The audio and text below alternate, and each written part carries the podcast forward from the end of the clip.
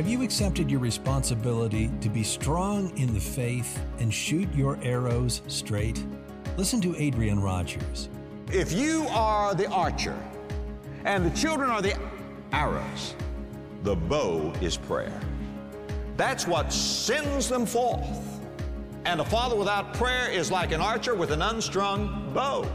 And no matter how dark it gets, and how discouraging it may be, and how difficult it may seem, just keep on praying.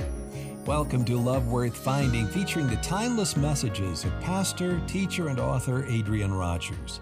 God says fathers are to be like warriors, and their children are like arrows to be shot at the enemy. But an arrow is no more effective than the warrior who shoots it. In part one of today's message, we learned that in order to hit the target with our children, we must be skilled and strong. Our responsibility as dads is to shape, sharpen, and shoot those arrows at the enemy. If you have your Bible, turn now to Psalm 127 as Adrian Rogers shares part two of Dads Who Shoot Straight.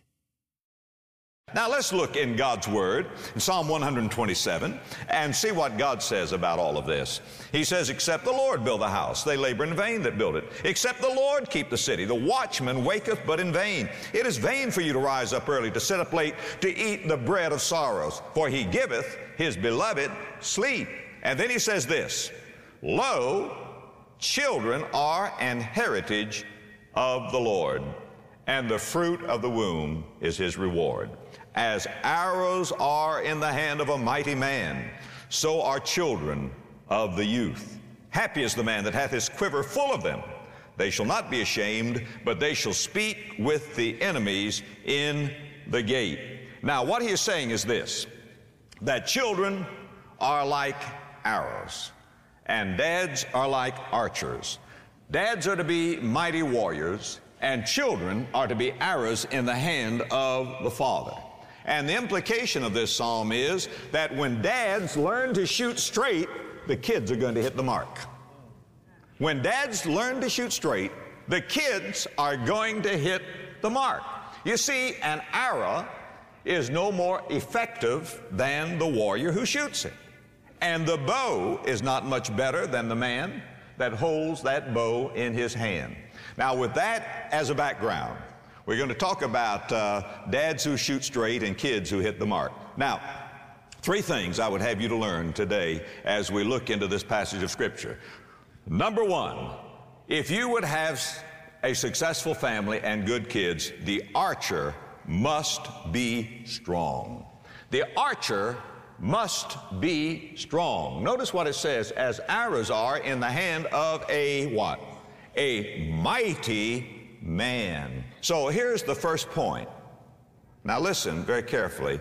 The archer must be strong.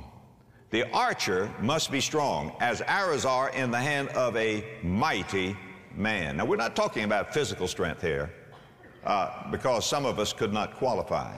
But we're talking about spiritual strength, and any can qualify because he's talking now in spiritual terms. Now here's the second thing. Not only must the archer be strong, the arrows must be straight. That's the second point. The arrow must be straight. Now, children, listen, children are not born straight arrows. Sticks are not arrows. Twigs are not arrows. Children are not by nature arrows. They have to be made into arrows. And you cannot shoot straight with crooked arrows. And so what is your job as a dad? It is shaping, it is sharpening, and it is shooting the arrows that God has put in your hands. And that is, I suppose, among life's most difficult tasks, and that's the reason we have so many dropout dads. The problem in society is not primarily juvenile delinquency, but it is the delinquency of dads. Dropout dads who fail to do and be what they ought to be. Now, how do you shape and sharpen arrows? Number one, begin early. When you have a twig, then you can begin to shape it when it's soft and pliable. That's the reason the Bible says in Proverbs 22 and verse 6, train up a what? A child. Train up a child in the way that he should go, and when he's old, he will not depart from it. Number two, be creative. I can't stress this enough. When God told the Jews how to train their children, and by and large, the Jews have done a great job at this. He told them in Deuteronomy chapter 6, verses 6 and 7, and these words which I command thee this day shall be in thine heart, not just in your head, but in thine heart. And thou shalt teach them diligently unto thy children, and shalt talk of them. I love that. Just underscore that. Shalt talk of them when thou sittest in thine house, and when thou walkest by the way, and when thou liest down, and when thou risest up. Do you see it? It's in your heart, and it's just bubbling out, and there are all kinds of ways to teach. Family worship doesn't have to be an ordeal. Most of your teaching is not going to be done in family worship. It's going to be done when you rise up, when you lie down, when you go out, when you come in, as you walk, as you talk. You're going to be sharing the Lord. Number three, work to build character. Who is teaching these things to my son, to my daughter? Are you ready? Contentment, courage, courtesy, discernment, fairness, friendliness, generosity, gentleness, helpfulness, honesty, humility, kindness, obedience, orderliness, patience, persistence, self-control, tactfulness, thankfulness, thriftiness, wisdom, zeal. Where are they going to get that? You think they're going to get it at school? No. Dad, you got to build character. When you compliment your kids, compliment them for these character qualities. Number four, learn to set some limits on your child. Set some limits. Let me give you a verse here. God told a man named Samuel, who was a great man, that God would judge him. For I have told him that I will judge his house forever for the iniquity which he knoweth, because his sons made themselves vile, and he restrained them not. He restrained them not. That is, he did not set some limits. You say, well, I don't want to set limits on my child. God had two children, put them in the Garden of Eden, and God set some limits upon them. Do you know that if you don't set limits on your children, it's a sign that you have rejected them? No limitation implies to a child rejection. And if you don't conquer them, they will allow somebody else to conquer them. When you set limits, and don't just have a lot of little small rules, but have some great principles and adhere to them, because that child will push against those. He'll push, and he'll push. That's in a child's nature. And when he pushes, it gives. He will have no confidence. He'll have no security, none whatsoever. Every child needs some limits. Next, assign responsibilities. Teach your child that one of the greatest ability is responsibility. Give him regular work assignments. He doesn't need so many freebies. Most of you have no idea what your child can do because he's never been challenged to do it. Teach him that there's a link between success and work, and make him complete the job, and don't fix it for him. Give him some money, give him an allowance, and then let him earn some.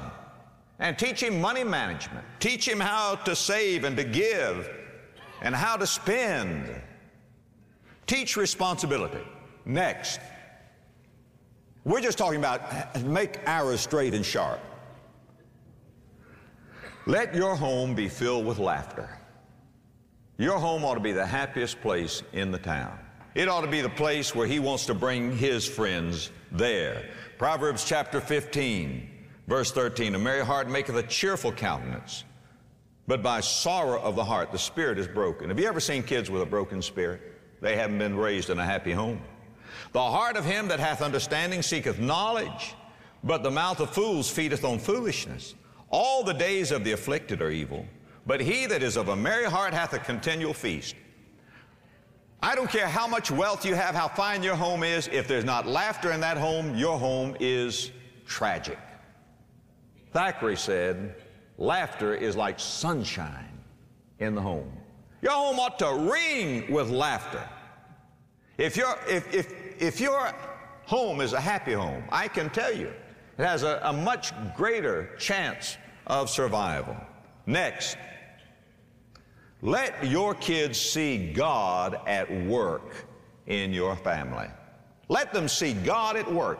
Now, they hear Pastor Rogers preach about God, but this is the classroom. The home is the laboratory. Let them see God at work. And you know how they're going to see God at work in your house? Number one, they're going to see God in your worship. They're going to watch you when company comes, whether you stay from church, miss church.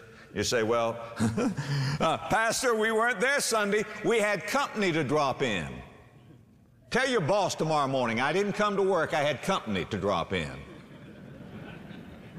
See how that goes. They're going to be watching. They're going to be watching your priorities in your worship, the way you spend your money. They're going to be watching how you use your time. Let them see God as a vibrant reality in your life. Our kids know that we're not perfect, but our kids know that God is number one.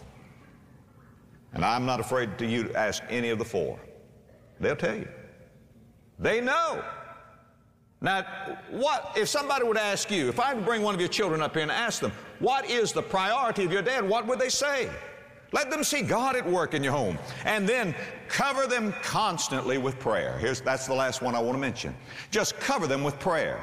Now, if you are the archer and the children are the arrows, the bow is prayer.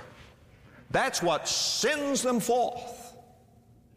And a father without prayer is like an archer with an unstrung bow. You need to pray for them. Pray for them regularly. And no matter how dark it gets, and how discouraging it may be, and how difficult it may seem, just keep on praying. Never, never, never stop praying. I've seen my darling wife pray our children through one circumstance after another, after another, after another. What am I saying? I'm saying, friend, that the archer must be strong and the arrows must be straight. Now, here's the third thing I want to say today. The aim must be sure. Now, if you've got a good archer and you've got a good arrow, you still need a good aim. You've got to have a goal. As arrows are in the hand of a mighty man, so are the children of one's youth. Verse 5 says, they shall speak with the enemies and the gate. That is, there are enemies. I told you at the beginning of this message that there are enemies against the home. How are we going to take the institution of the family back? By our kids, a godly seed. How are we going to shoot down the ideas of a glorious Steinem? With our arrows. Well, they're going to speak with enemies. They're going to say, that's a lie, that's not right, here's the truth. My father taught me the truth, my mother taught me the truth. They got it from the Word of God. Now, many times, we're trying to keep our children from the enemy. Friend, we ought to aim our children at the enemy. We ought to aim them at the enemy. They are our arsenal. They shall speak with the enemy in the gate. We didn't just raise four children just so they can live in safety and harmony.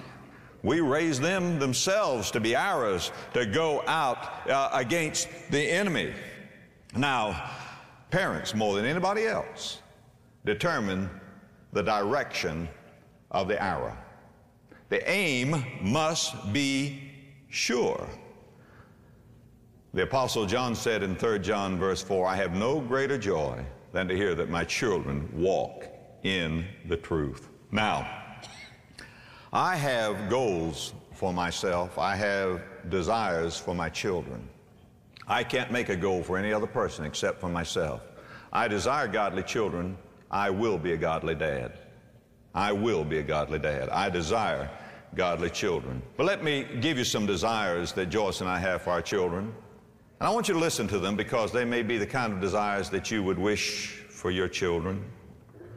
I'm going to read them as she wrote them. I want my children to really like one another. I don't want this close relationship to end. I want the memories of childhood, laughter, and adventure to add spice to our family gatherings throughout the years. I desire for the bond of Christian love to tie us all together. I want each of them to be devoted to the person of Jesus Christ and to be filled with His Spirit. They don't have to grow up to be in my particular denomination, but I desire that we might not experience differences in doctrines that will divide our fellowship.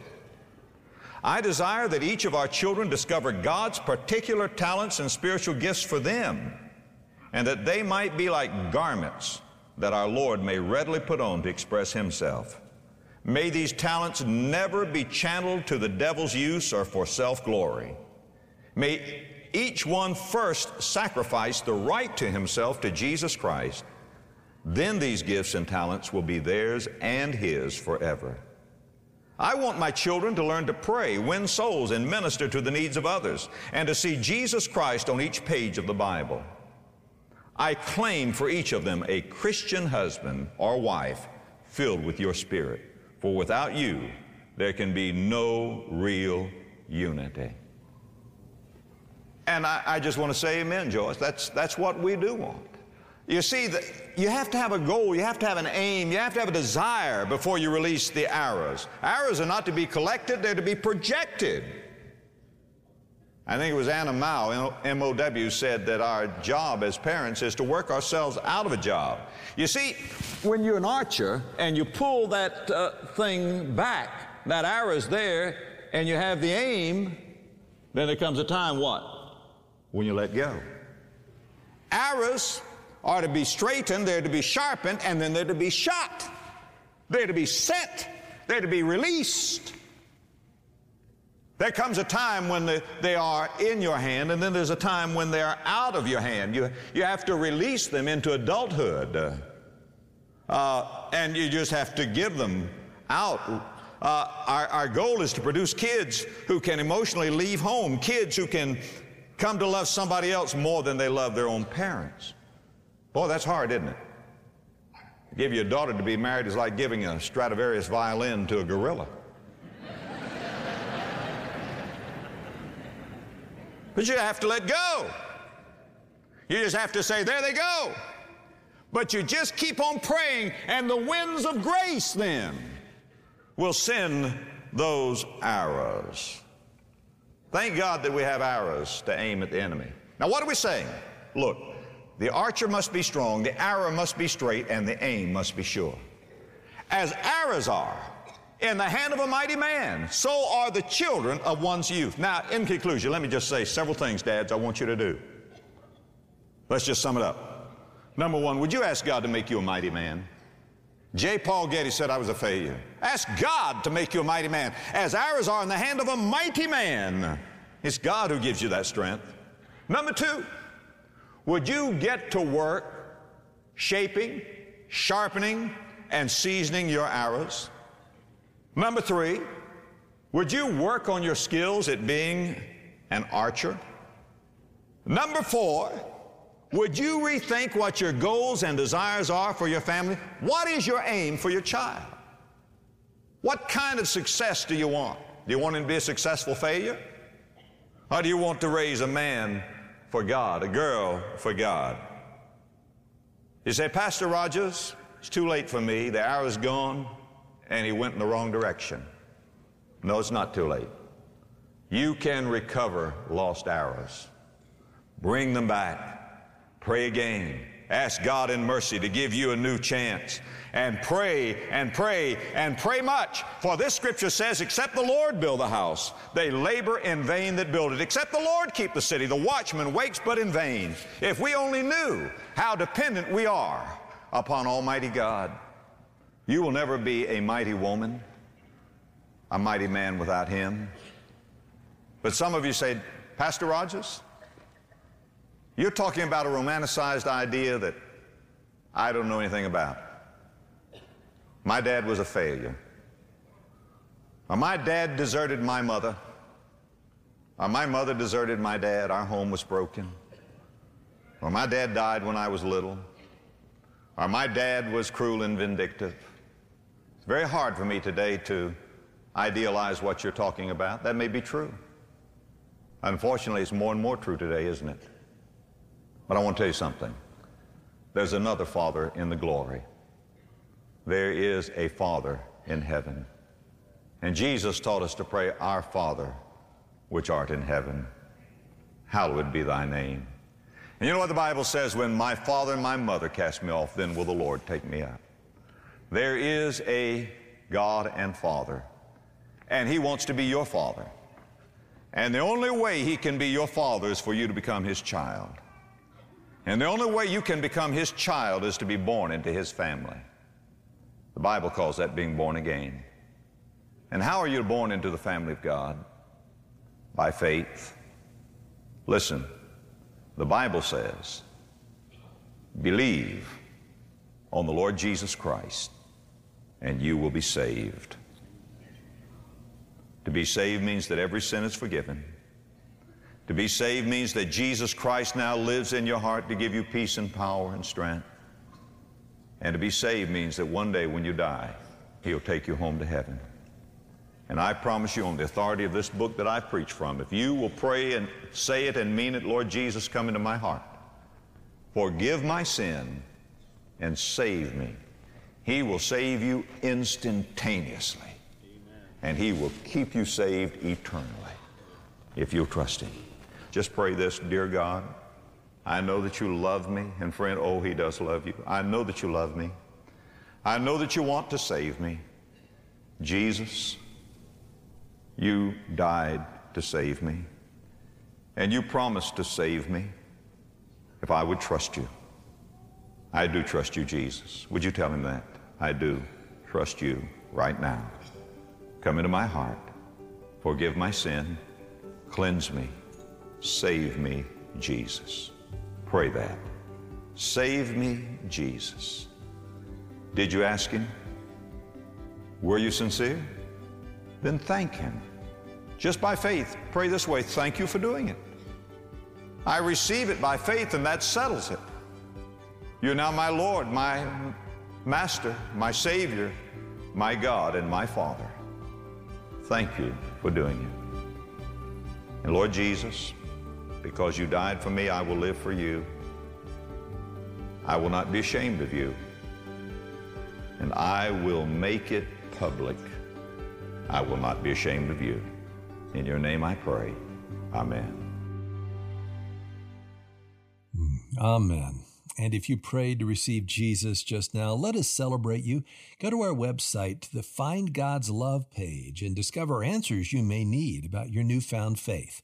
Go to lwf.org/radio and click the tab that says Find God's Love. Welcome to the forever family of God. We can't wait to hear from you today.